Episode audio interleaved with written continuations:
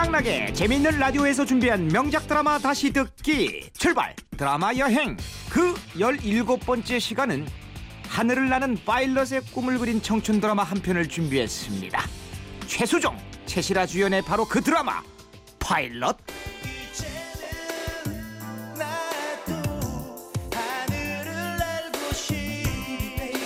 때는 21년 전 1993년으로 거슬러 올라갑니다. 당시만 해도 생소했던 항공대학교 학생이었던 최수종. 극중 이름은 강민기였죠. 나 강민기. 저 넓은 하늘로 날아오를 거야. 네, 비행 청년을 꿈꾸는 최수종 씨 되겠습니다. 그리고 여자 주인공은 바로 이분이죠. 안녕. 난 노혜란이라고 해.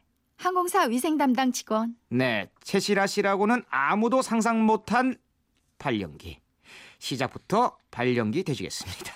어쨌든 최수종, 극중 민기는 조종사를 꿈꾸는 항공대 재학생이었죠.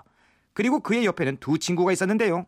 조연도 화려했었죠. 먼저 지금은 유호정 씨와 한 집에 살고 있는 이재룡 씨. 그간에서는 윤철이란 이름이었죠. 안녕. 나는 이윤철이라고 해. 저기 잠깐만요. 주인공 강민기랑 똑같은 목소리 아닌가요? 아닌데 달라요. 좋아요. 그럼 다시 들어보죠. 먼저 최수종 씨, 안녕. 난 강민기야. 이재룡.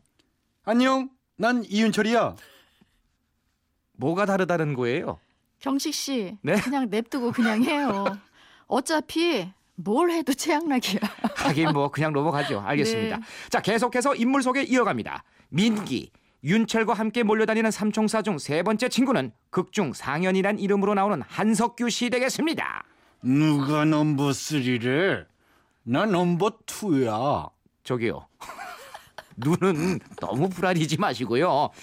여기서 한석규 씨는 그냥 평범한 항공대 학생으로 나오는 거거든요. 초반부터 정말 갈 길이 멀다. 자, 바로 줄거리로 들어갑니다.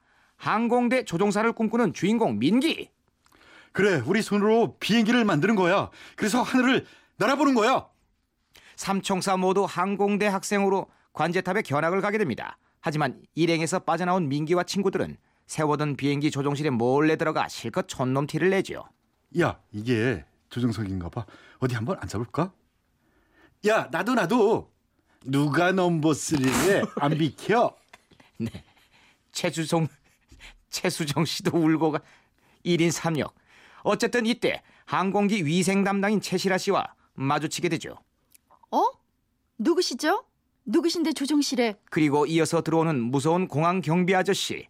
거기 누구야? 어디 소속이야? 그 순간 항공사 직원인 헤란의 도움으로 위기를 넘기게 되죠. 우리 직원들이에요. 청소 다 했으면 나오세요. 그만 차에 타요. 네, 지금 나갑니다. 하지만 고맙다는 인사는커녕 이름도 못 물어보고 그대로 헤어지고만 민기와 헤란. 민기는 아쉬움을 간직한 채 일상으로 돌아가죠. 그리고 며칠 뒤 배달 왔습니다. 마트 배달 아르바이트를 하는 민기는 우연히 헤란과 다시 마주칩니다. 어? 그때 그 공항에서 어머, 이 동네에서 아르바이트 하는 거예요? 네. 와, 이런 우연이. 어, 참 그러면서 서로 낯이 익다고 생각한 그 순간 누군가 헤란의 이름을 부릅니다.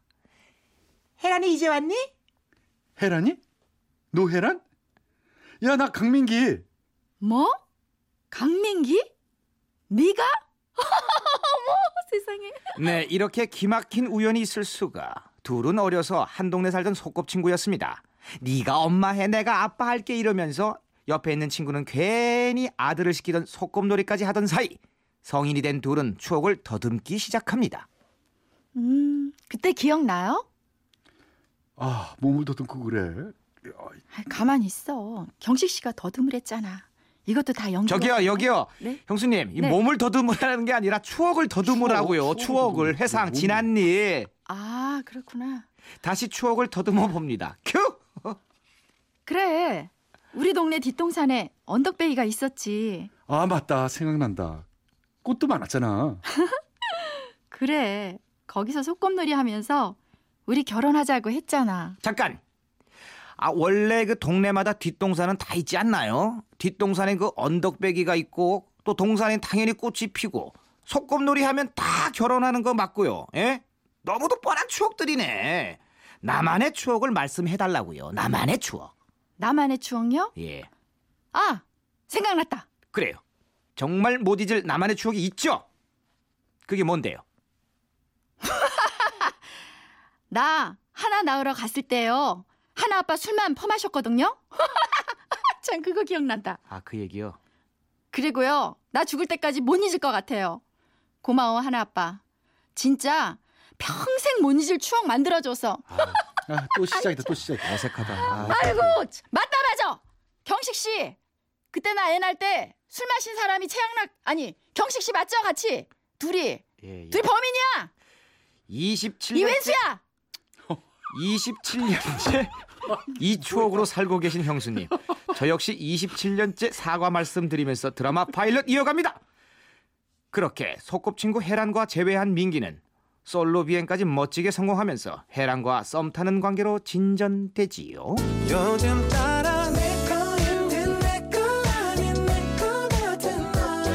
네, 네 맛도 내 맛도 아닌 그냥 침 발라 놓은 듯한 그런 관계죠. 에? 네, 하지만 그땐 휴대폰이 없던 시절이라 이런 풋풋한 장면이 가능했습니다. 아, 참. 민기 얘는 누구랑 통화 중인 거야? 아, 혜란이 얘는 누구랑 통화 중인 거야? 네, 디들끼리 서로 전화해놓고 통화 중이라고 난리 난리. 그렇게 한참 만에 통화가 된 둘은 이런 대화를 하지요. 여보세요? 어, 혜란아, 넌 누구랑 그렇게 오래 통화를 하는데? 그러는 너는 나는 너한테 걸었다가 통화 중이길래 끊었는데 어? 나둔데. 정말? 참, 네, 아, 청취자 여러분, 더는 못 들어주겠죠? 자, 여기서 잠깐 드라마 파일럿 OST입니다. 정현준의 하늘 끝까지 듣고 다시 이어가도록 하겠습니다.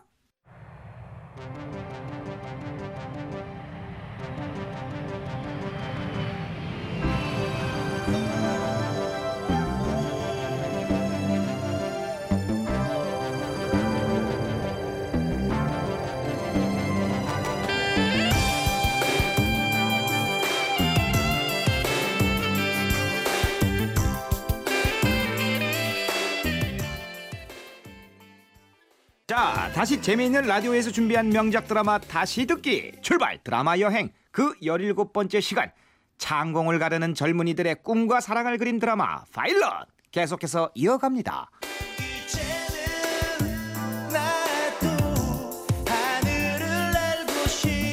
정말?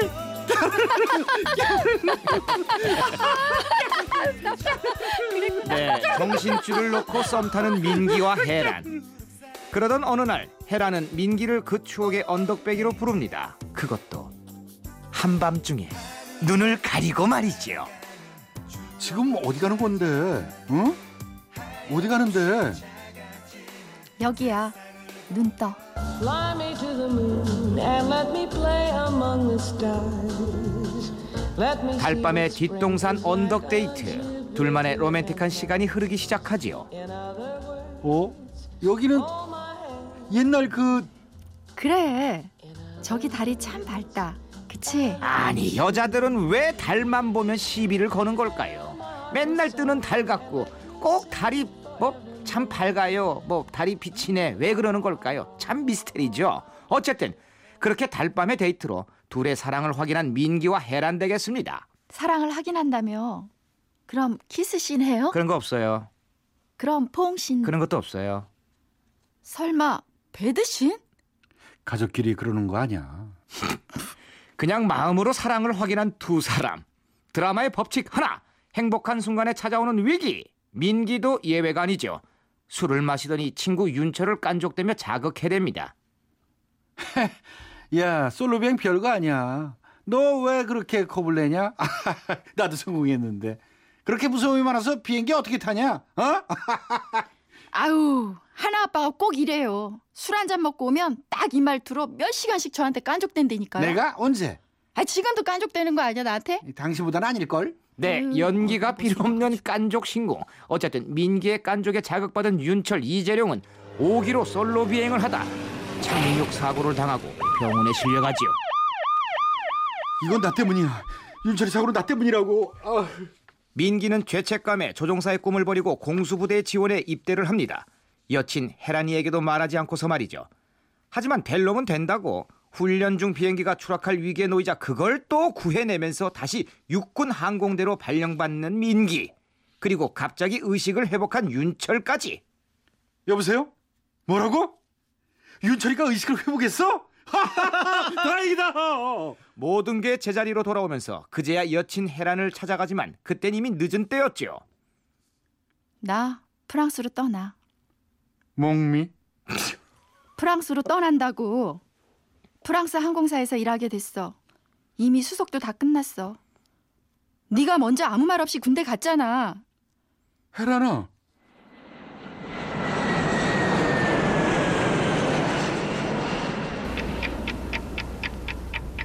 세월은 흘러 그로부터 3년 뒤 민기는 민간항공 조종사가 되고 헤라는 프랑스 항공사에서 근무를 하죠.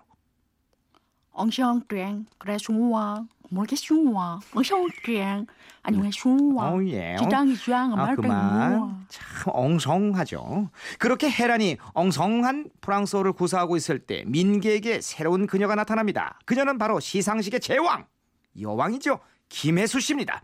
극중 이름은 지원이. 음 아름다운 밤이네요 지연이에요 네, 그냥 김혜수 씨라고 치고요. 네, 지원은 민기와 같은 항공사 직원으로 둘은 점점 가까워집니다. 그리고 연인이 되죠. 경식 씨 그럼 프랑스에 있는 헤란이는요 아 그리워하긴 하는데 너무 멀리 있다 보니까 좀 그래요. 그럼 양다리 에?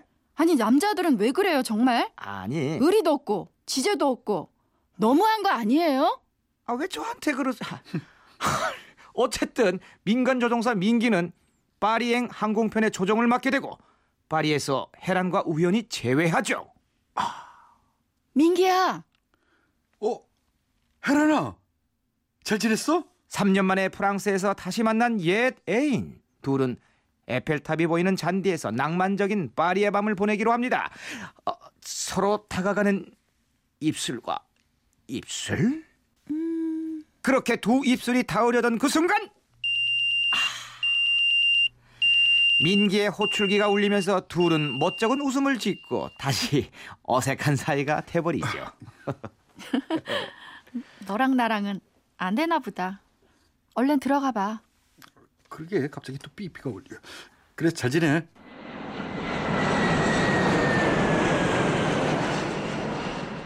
다시 한국으로 돌아온 민기는 또 지원과 썸을 타며 헤란을 만났다는 사실을 숨깁니다.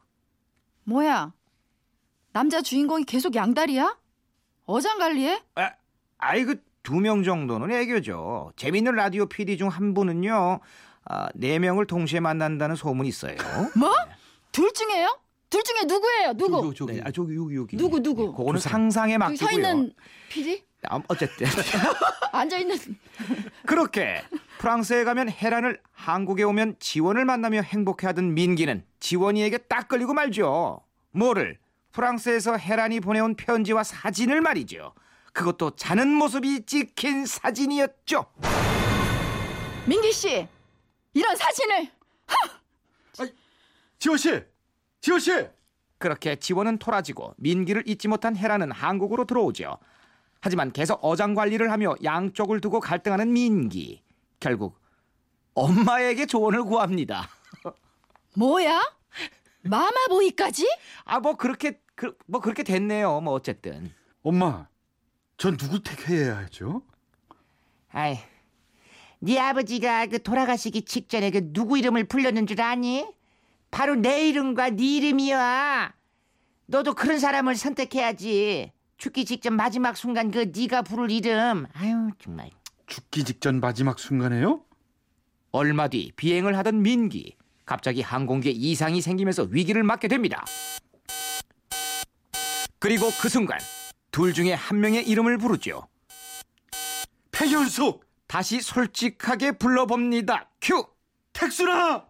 택순이 그만 불러 촌스러워 당신 집에 가서 봐 가만 안 듣겠어 아, 솔직하라며. 네, 네. 거의 끝나가니까 부부싸움은 집에 가서 하시고요. 자, 그렇게 비행기가 무사히 착륙하자마자 이름을 부른 그녀에게 달려가는 민기. 그가 달려간 곳은 어릴 적 헤란과 소꿉놀이하던 그 언덕이었죠. 그리고 헤란도 거기서 민기를 기다리고 있었습니다. 그리고 이 오글거리는 대사를 주고 받습니다. 헤란아, 민기야. 헤란아, 내 인생에 같이 타지 않을래? 어디까지 가는데? 저 달까지. 하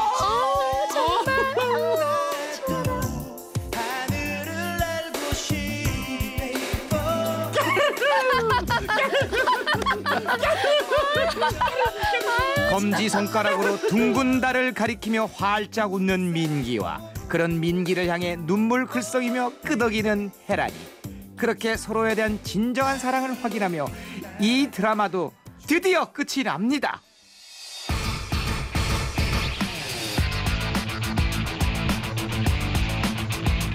네, 최양락의 재미있는 라디오에서 준비한 명작 드라마 다시 듣기 출발 드라마 여행 그 17번째 시간은 1993년 항공 드라마의 새 지평을 열은 명작 드라마 파일럿이었습니다.